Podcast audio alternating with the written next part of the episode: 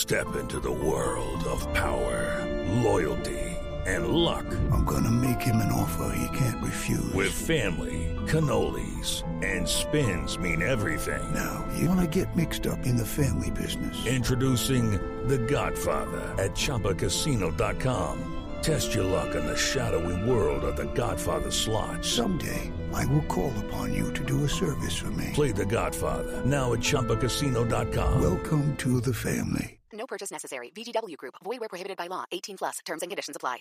With Lucky Land slots, you can get lucky just about anywhere. Dearly beloved, we are gathered here today to. Has anyone seen the bride and groom? Sorry, sorry, we're here. We were getting lucky in the limo and we lost track of time.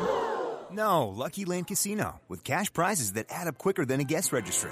In that case, I pronounce you lucky. Play for free at LuckyLandSlots.com. Daily bonuses are waiting. No purchase necessary. Void where prohibited by law. 18 plus. Terms and conditions apply. See website for details. Having It All is sponsored by Health IQ, an insurance company that helps health conscious people like yoga lovers, runners, and vegetarians get lower rates on their life insurance. Go to healthiq.com slash ALL to support the show and see if you qualify. Welcome to the Having It All podcast, the show about what it takes to live an abundant, loving life. My name is Matthew Bivens, and each week I'm helping you get out of your head so that you can truly have it all. Let's do it.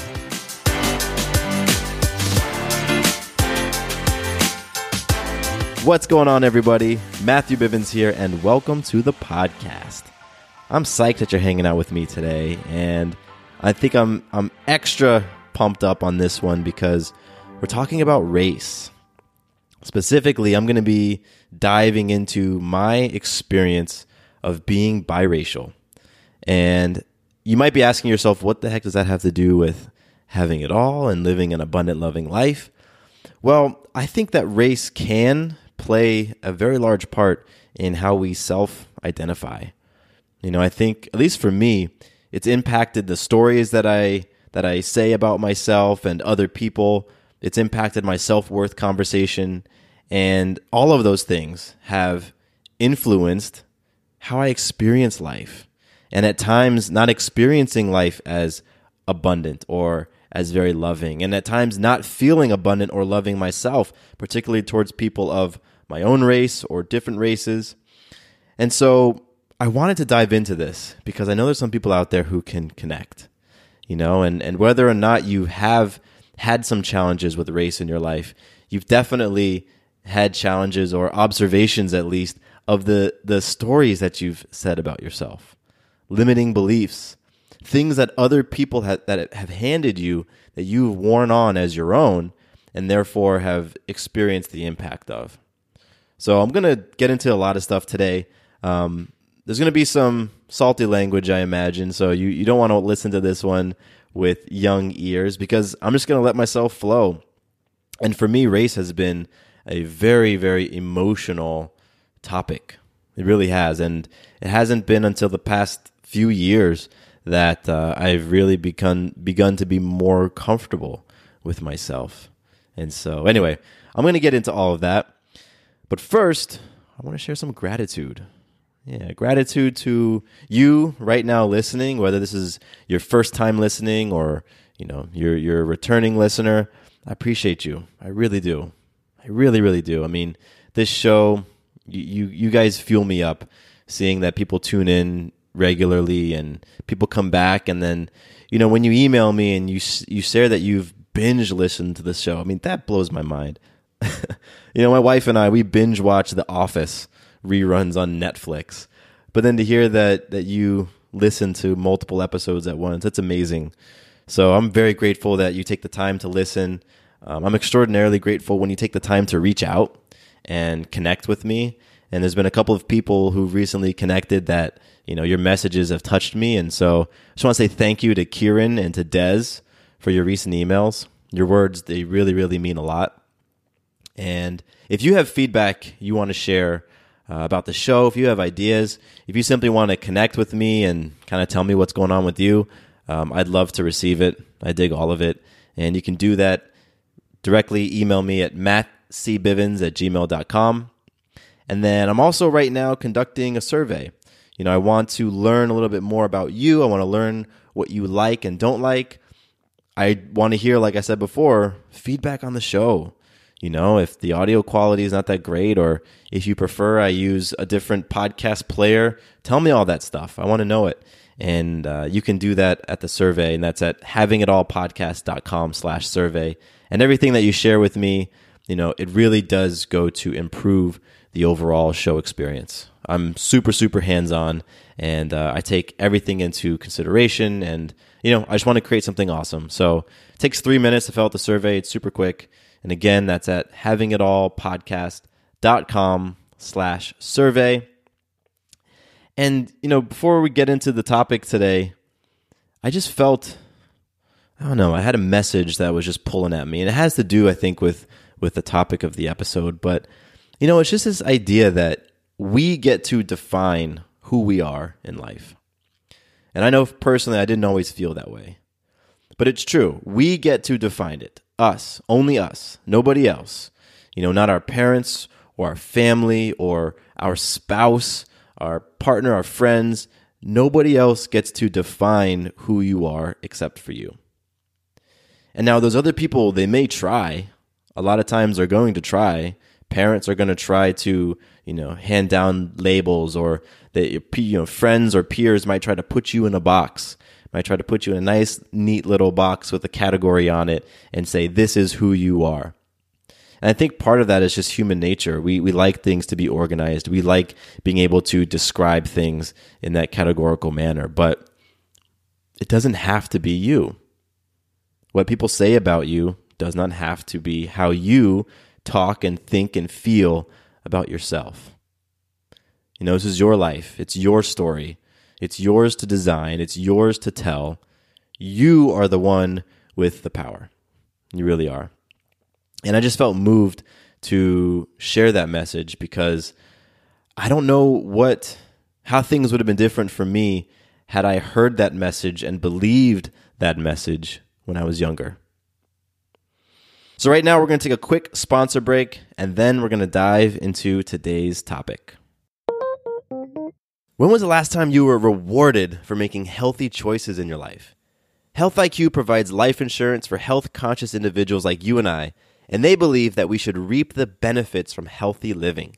Just like saving money on your car insurance for being a safe driver, Health IQ saves you money on your life insurance for living a health conscious lifestyle. They use science and data to secure lower rates on life insurance for health conscious people like runners, cyclists, vegetarians, and yoga lovers. 56% of Health IQ customers save anywhere between 4 and 33% on their life insurance. And these savings are exclusive to Health IQ. Now, when Sarah and I were recently shopping for our life insurance, we would have loved to have saved some money thanks to our lifestyle. Well, now you can. To see if you qualify, get your free quote today at healthiq.com/all or mention the promo code all when you talk to your Health IQ agent.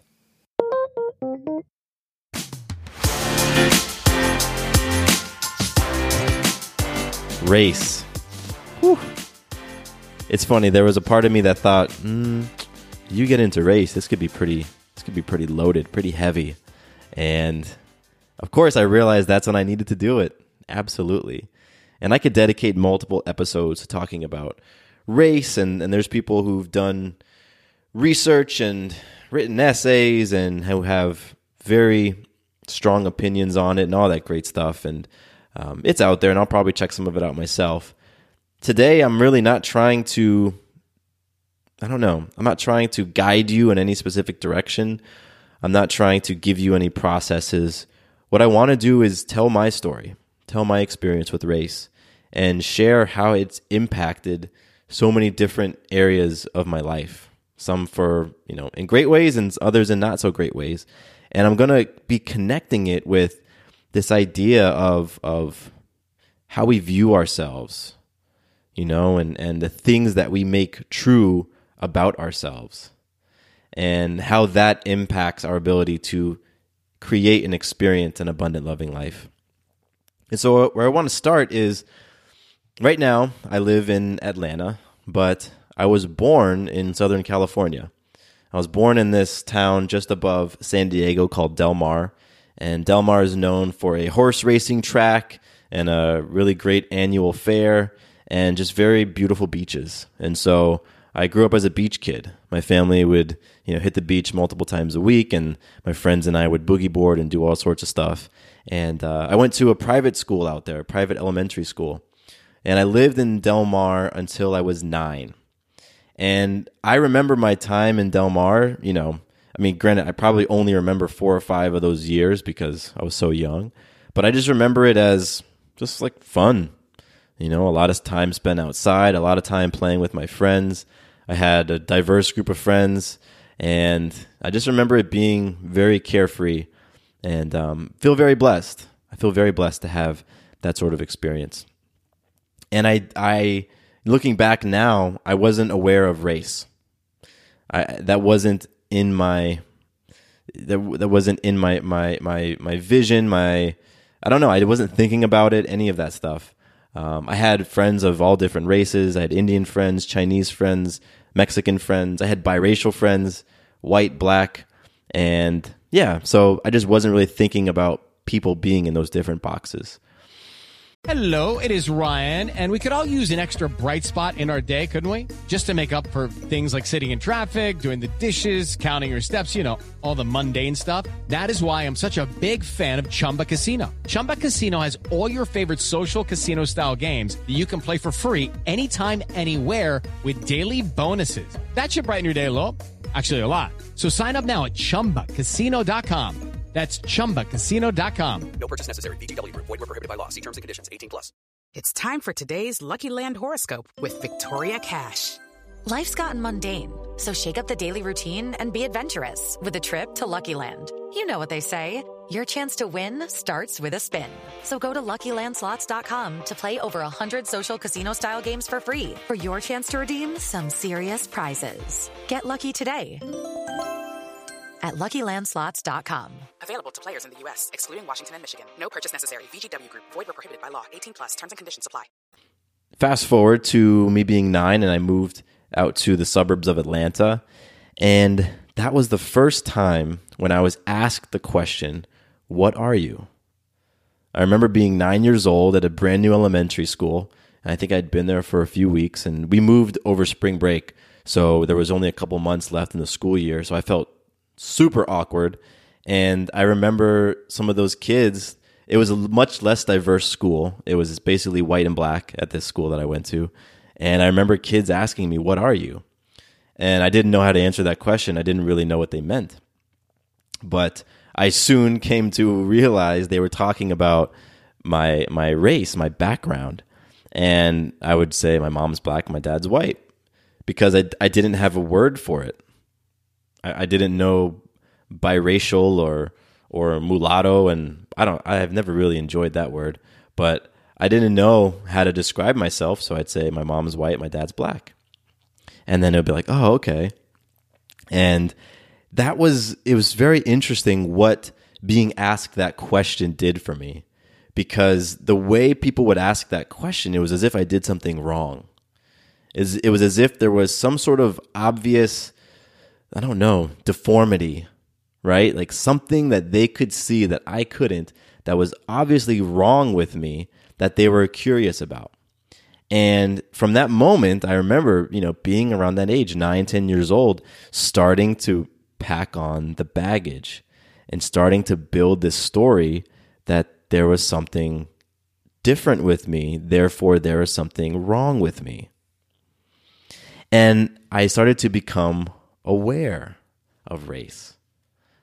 And it's an interesting time because for a long time, I just felt like that was the South. It was the South moving from California to Georgia that, you know, it, it was Southern people had an issue with race, whereas West Coast people didn't. But now, as I as I get older, I'm realizing that that was my level of consciousness and awareness. My experience was the kids I grew up with just were not aware the same way I wasn't. And as I got older, kids became more and more aware, and therefore they started asking those questions. So I, you know, I continue going through elementary school and middle school, and again, I'm becoming more and more aware of people's questions, people's glances, and I'm also becoming more aware of the segregation that happens with friend groups in school. You know, like in my middle school, there was the black crowd, there was the white crowd, there was the Latin crowd, there was the Asian crowd. Like it, it totally separated into those classic cliques that we're all used to from TVs and movies. And here I was feeling in between, feeling like I was too light for the black crowd, I was too dark for the white crowd, and I didn't fit in anywhere else. And I started to also notice people's looks and questions when I was out with my mom. And I think this is where I started to form this idea that the white part of me was the area to be ashamed of. Because I remember going out with my mom and I'd be with my sisters. I have I have two sisters and all of us are varying shades of brown. I think I, I kind of am somewhere in the middle.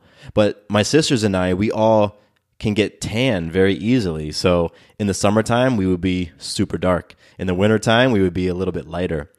But we, my mom, she has an Irish background. My mom is like fair skinned, freckles, and she used to, to color her hair kind of like this reddish, I don't know, burgundy type color. So here's my redheaded mom with freckles with three brown kids. And I remember being in a grocery store and Ah, man, this is such an interesting memory. I'm at the grocery store. My mom is checking out. She's putting things on the belt. And I run up to her and I say, Hey, mom, can I get this? And when I said, Hey, mom, the woman at the counter who was ringing things up, like, stopped.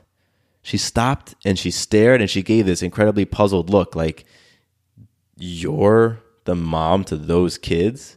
And I just saw what I am, am, am I, you know, probably preteen, maybe 12 or 13 year old mind, I perceived judgment. There was judgment. And once again, it reinforced that story that something was wrong with me. Something was wrong with my makeup, was wrong with how I looked. Because here was this stranger throwing some shade at myself and my mom being out in the store together. And it created that feeling, it just it, it strengthened that feeling of separation. And I started to resent my color. I started to resent my mom. I started to become embarrassed, embarrassed by being around my mother. Because when I was around my mother, she was confirming that I wasn't dark enough. You know, it was it was her blood, it was her genes that made me a a a less whatever I wanted to fill in the blank at the time version of myself. And man, there's this part of me right now that's like, boy, I wonder what my mom will say when she listens to this because I haven't shared that with her. And it's it's not a I'm not proud of the fact that I held that resentment. I don't like that at all because I just remember feeling like embarrassed. And that's just a fascinating thing to feel embarrassed about. You know, and so I'm going to keep circling back to this idea, but let's just all work on creating a little bit more awareness of the stories that other people have given us. Other people handed that story to me that there was something wrong with me because of my skin color. And I wore it on like it was my own. And it created embarrassment within me, it created judgment within me, it created anxiety within me. So I know I'm going off on a on a message tangent right now, but I just want to I just want to say to you listening, what stories have you been replaying that are creating embarrassment, judgment, criticism about yourself or other people. Stories that were handed down by others to you. That because you were young, maybe you were impressionable, whatever it was, you just adopted them and you've just fed them for years. Let's all start being more aware of those. So, back on track. You know, here I am as now a, a preteen, teenage kid, and you know, I'm getting older and, and I'm I'm starting to be more I'm starting to be more self-conscious of my image, of how my peers are viewing me. You know, I, I really got hung up on how other people felt about me and what other people thought about me. that was a big thing, and I think I still I still carry that to this day. You know, that was a big thing that I experienced through middle school and high school. And what happened was I started to behave like other people. I started to do things in order to be accepted. I think a lot of us can can relate to that. But when I was 13, 14, 15, 16, I so wanted to be accepted by the black crowd. I wanted that more than more than anything probably.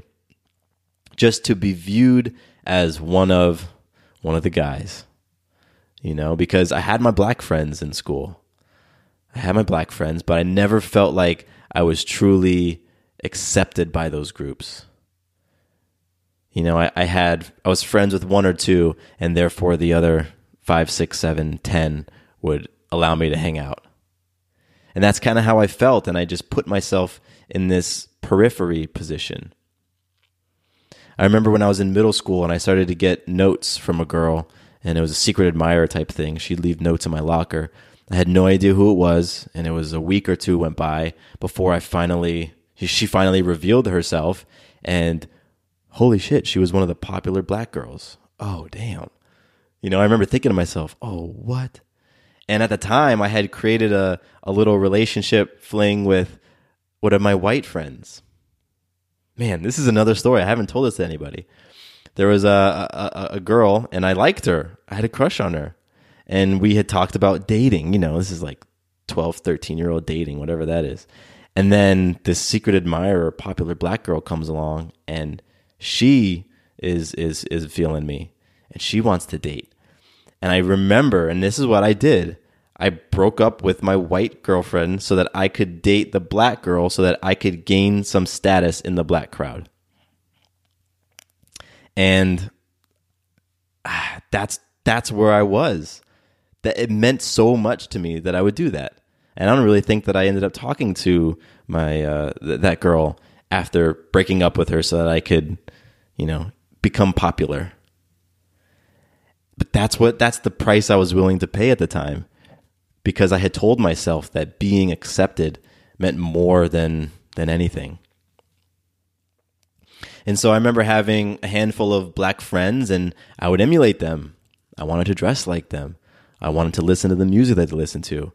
I wanted to wear the sneakers that they that they wore. A buddy of mine got this fresh pair of Adidas shoes and I really liked them and I felt like, man, if I had a pair of those Adidas shoes, I would be cool like he is. And so I begged my mom. I begged my mom and I just I just wore her out and she finally bought me a pair of those shoes. And I remember going to school the next day, so proud, right? I got my, my fresh pair of Adidas shoes on. I'm wearing some some, you know, Sean John jeans probably and Tommy Hilfiger shirt. And I remember like strutting by him and expecting him to be like, "Yo, man, look at those flash shoes." And he was like, "Man, you got those shoes cuz I got them. Don't didn't you?" And I remember being like, "Oh, I've been exposed." You know, I've been exposed as as a, as a fraud. I'm just trying to be like you. And you know, he was accurate. He saw it. But, you know, that sort of followed me throughout the rest of my life when I, I'm trying to be like other people, it doesn't work out for me. That's something that I could, you know, I, have I've done on this podcast. The episodes where I've listened to some other, you know, person that I that I am that I that I admire and I try to make an episode like theirs, it doesn't work for me. So I guess that's something that I just got to continue working on and repping myself. So, you know, middle school and high school and here I am emulating others and, and just wanting to be darker, wanting to be accepted, you know, not feeling accepted by either group, the white kids or the black kids. And what was interesting for me is I felt like I literally had a foot in each camp. You know, there was aspects of white culture which I totally identified with. You know, I I one of my favorite bands was Green Day. Growing up in Southern California, that's when Green Day was big and their album Dookie I loved Green Day. I love listening to No Doubt. I was a big fan of 311. You know, I, I, I enjoyed that type of music. I liked rock music. But then at the same time, I also started to to grow more into the hip hop at the time. So I was big into Jay Z and I was big into Nas and I was big into, you know, Puff Daddy and Mase and all them. And like that's I had a foot in each camp. And my clothing choices were the same way. Sometimes I would dress in, you know, Quiksilver shirts. Other times I'd be rocking the Sean John. And I just, I never really gave myself an opportunity to find myself because I was so caught up in doing things for the approval of other people. So I never really gave myself a chance to just think about and discover what is Matthew like? And be comfortable with that. And not label the things that I liked or the people that I admired or the media that I enjoyed as black or white. Because I would label it that way. Even the food I would eat, I would say, oh, this is a white meal. Oh, this is a black meal. Oh, I better enjoy eating Popeye's chicken because that's what my black friends like eating. Oh, you know, I shouldn't enjoy taco night at my house because that's probably what white people eat. Like that sort of conversation was going on in my head. Again, handed down from other people. I just wore it on as my own. I just wore it. This is the story of the one. As a maintenance engineer, he hears things differently. To the untrained ear, everything on his shop floor might sound fine, but he can hear gears grinding or a belt slipping. So he steps in to fix the problem at hand before it gets out of hand and he knows Grainger's got the right product he needs to get the job done, which is music to his ears.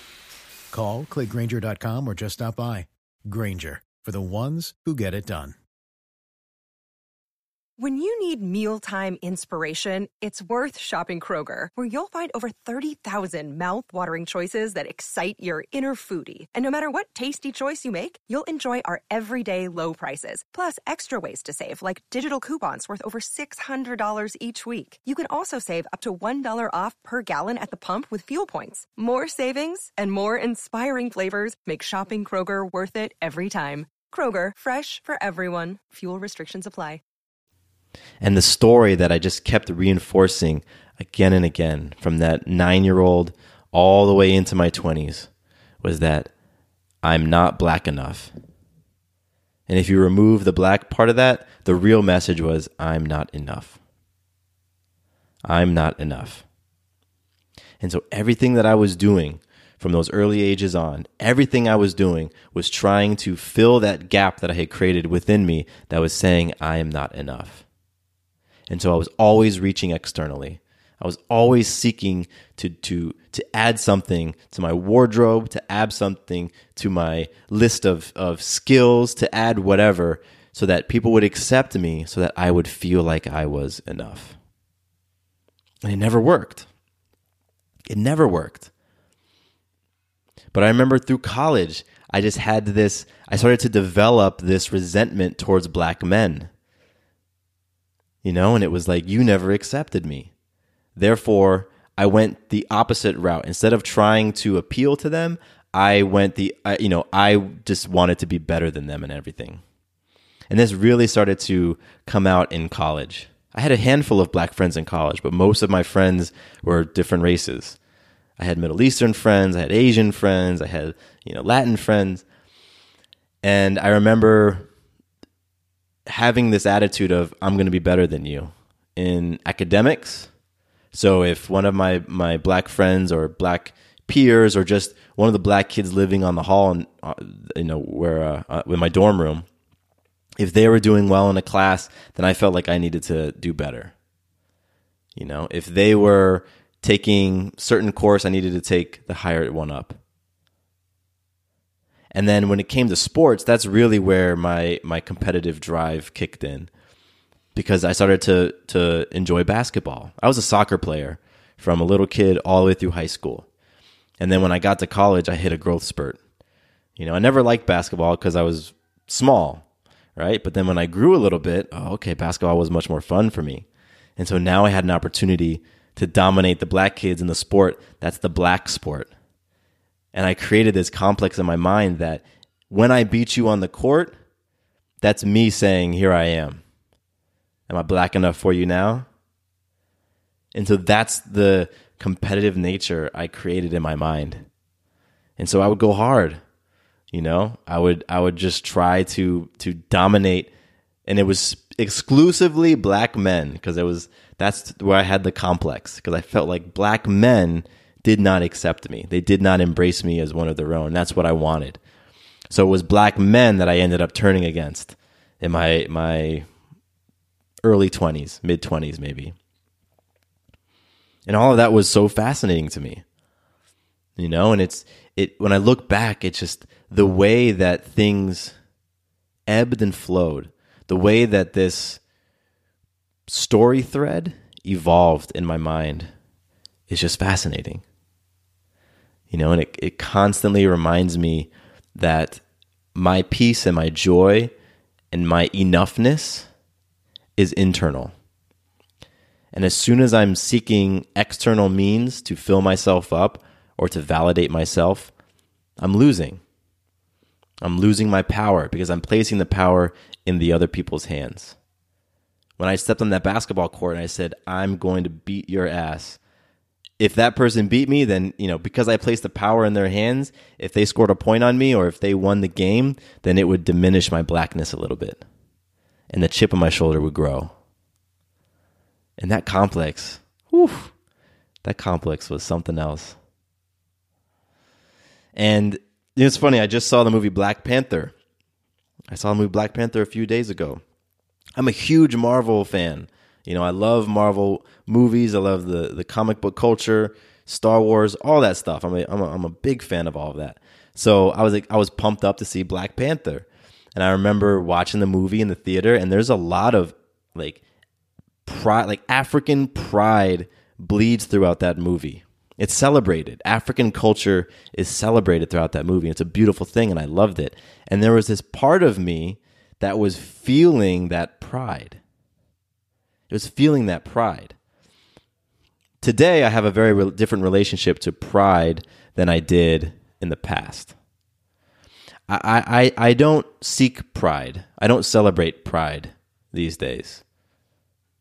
I am more interested in being inspired that something is resonating at such a high frequency, at such high calibrating conscious material that I feel inspired. It moves me into some sort of action. It moves me into being a greater person. Pride to me doesn't do that. You know, pride to me can be very exclusive. You know, you can be very prideful about your race, for example, and feel like yours is better than somebody else's. So as I start to identify with this, well, as I started to feel this pride for this movie, it it brought me back to some of those old feelings. You know, these old feelings of of wanting to express that pride to other black people so that they would validate me being a part of that club and therefore make me feel better because ah, I feel accepted. Very, very just interesting path that these things take. And so as I look back on years of my relationship towards race, years of of my just wrestling with with my own identity, something that the thing that screams out to me is that race matters as much as you want to believe it matters. And for years, race mattered to me. And the actions that I took, the thoughts that I had, the beliefs that I wore on, because I told myself that race matters, each one of them did not make me a greater version of myself. It did not make me a more loving person. It did not make me a more abundant person it made me a more critical person. It made me a more confrontational person. It made me a more scarce person. So then, my question to you is what are you making race mean for yourself? What are those stories that you're saying about your own race or the race of somebody else and what all of that means? You know, I'm not ignorant to the fact that there is race, right? I'm not ignorant to that at all. Where I want to, at least for myself, and this is going to resonate with some folks, it may not with others. I view race as simply the the the the the, the different patches that make up this amazing quilt of life of the human experience. You know, we're all the same matter. we just have slightly different looks to us. There's just variety. Race is variety. And it gets so tricky to me being somebody of two different races. It gets so tricky to me when there are conversations about one race being more superior than another. And I think that's obvious. Uh, you know, you get that. But like here we are, I've got I married a white woman. Sarah's white. And she has had her own absolutely fascinating experience with race. She carries a lot of white guilt. She absolutely does. And we were talking about this, I think, before or after seeing Black Panther. There is a part of her that feels badly about mixing her blood with my blood because some part of her feels like she's diluting my blackness. She's diluting the the pool of of universal blackness for all humanity by mixing her blood in. And therefore our daughter, who's now one quarter black, like there it means something now. Can you like can you wrap your head around that? I mean, I have had some absurd beliefs about race and ideas about race. You know? And here I am a biracial person. You might say, "Well, you maybe you have have a reason to." I was not familiar with white guilt until speaking to Sarah. And I'm like, "Wow, that's fascinating. That that blows my mind." And so, you know, I'm a man who's raising a a child, a mixed race child who 90% of the world is going to view her as white. What am I going to make that mean? What am I going to pass down to her? Maybe consciously, maybe there's things that I'm I'm telling her about herself that I'm aware of, or maybe it's just subconscious that I'm not aware of. Maybe there's those things that are still within me that I haven't healed and I'm going to be passing them down to her. That's why for me, it's so important for me to take a really deep look at myself, at my relationship towards my race and race in general, at those areas of myself that I have not yet healed, that I have not yet explored, that I've been too afraid to explore, that I've been too afraid to talk about, that I've been too afraid to share with others. It is so important for me as a father of a mixed race little girl who's going to grow up with the stories and the beliefs and the identity that I'm going to help hand down to her. It is so important that I'm doing this work on myself. Because right now she's a blank canvas. And what happened to me is the same thing that happened to you, the same thing that happens to all of us, and the same thing that a lot of us are doing to others. We're handing down our fears to the next generation, handing down our judgments, handing down our identity issues, handing down our self worth issues, because we haven't addressed them and healed them within ourselves. And so I hope and I do believe there's a lot of folks out here who are connecting with me right now as I share this message.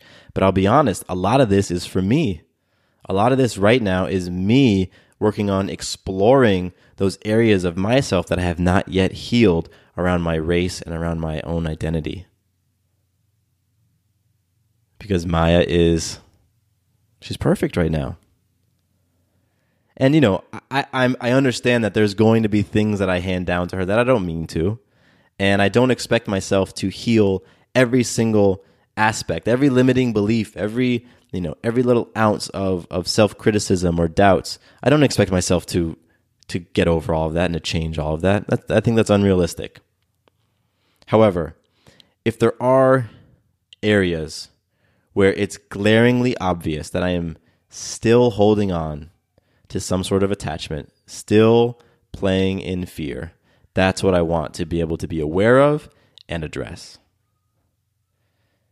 Because a lot of my experience when I was growing up, it was not a fun one around race, specifically around race. I, I, had, a, I had a great upbringing.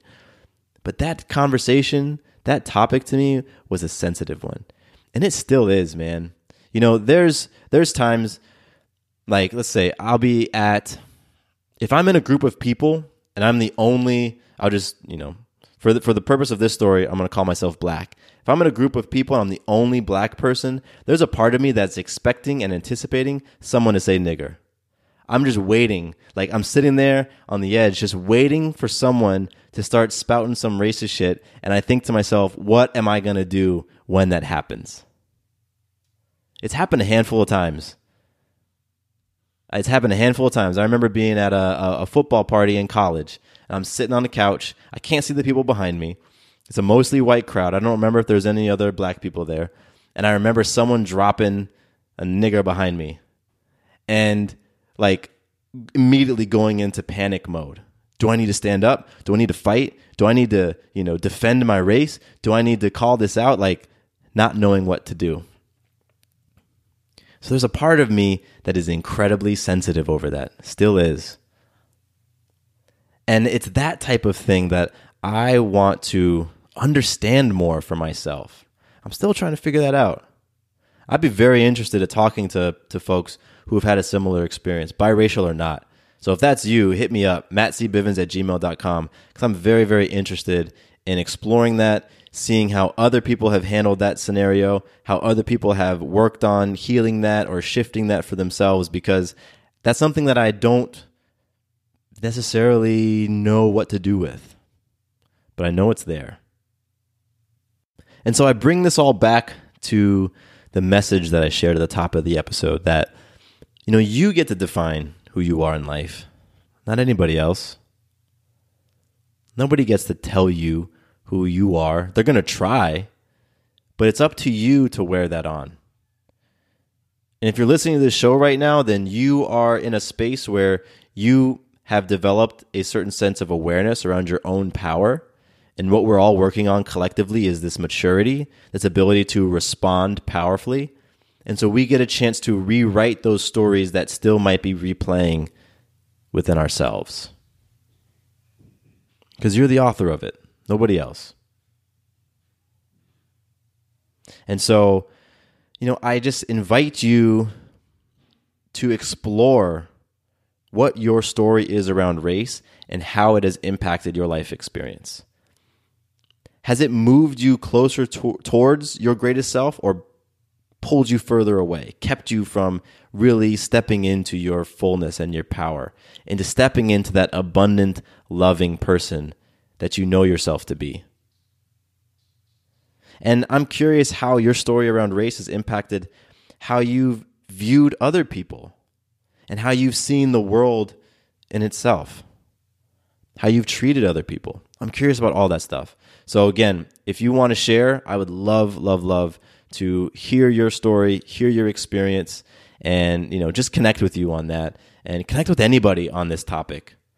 You know, it's it's one of those things that I think in this time in in our country, in the world, it's a thing that we're we're thinking about. People are talking about it, but I I really want to just for my own self have the most authentic and vulnerable conversations I can around it because I'm very very committed to healing those areas of myself that I still feel like are ankle weights.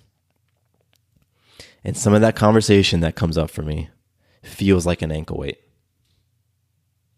So if you've got thoughts on any of that stuff, hit me up. mattcbivens at gmail.com. You can also go to my website, havingitallpodcast.com, and there's a contact form that you can fill out. And I would absolutely love to just hear your feedback, hear your perspective. Hmm. Oof. This was an interesting episode. I know I didn't. I have my notes and and I have my outline and all that stuff, but I was curious what was going to come up, and you know, it's it's great because bring like the stuff that comes up, the emotion that comes up. If anybody felt uncomfortable or just felt different things, like that's where you go in. That's your body telling you, "Hey, there's something here. Let's dive in. Let's go explore it." And we get to the abundant loving life by being bold enough, having the courage, having the cojones and the ovaries to dive into that stuff, to explore it, as opposed to leaving it alone and backing away because it makes us feel uncomfortable. Because, ooh, I don't want to touch that. Nah, we go in. And if you're a listener of this show, I know that you're open to going in. It might be scary, but you're listening to this show. so you you know that this show is about going in. It's about going deep on yourself. It's about exploring your fears. It's about shifting all of that, transmuting that energy and pointing it towards love, pointing it towards acceptance of yourself first, loving yourself, approving yourself, accepting yourself, and then being able to pour that into other people. So let's all just make that commitment to do it around race, around self identity, around how we perceive ourselves, because that impacts so much of our lives. It truly does. So, yeah, connect with me. I'm complete. My name is Matthew Bivens, and here's to you having it all. Quick note about the Having It All podcast I am not a doctor nor a licensed therapist.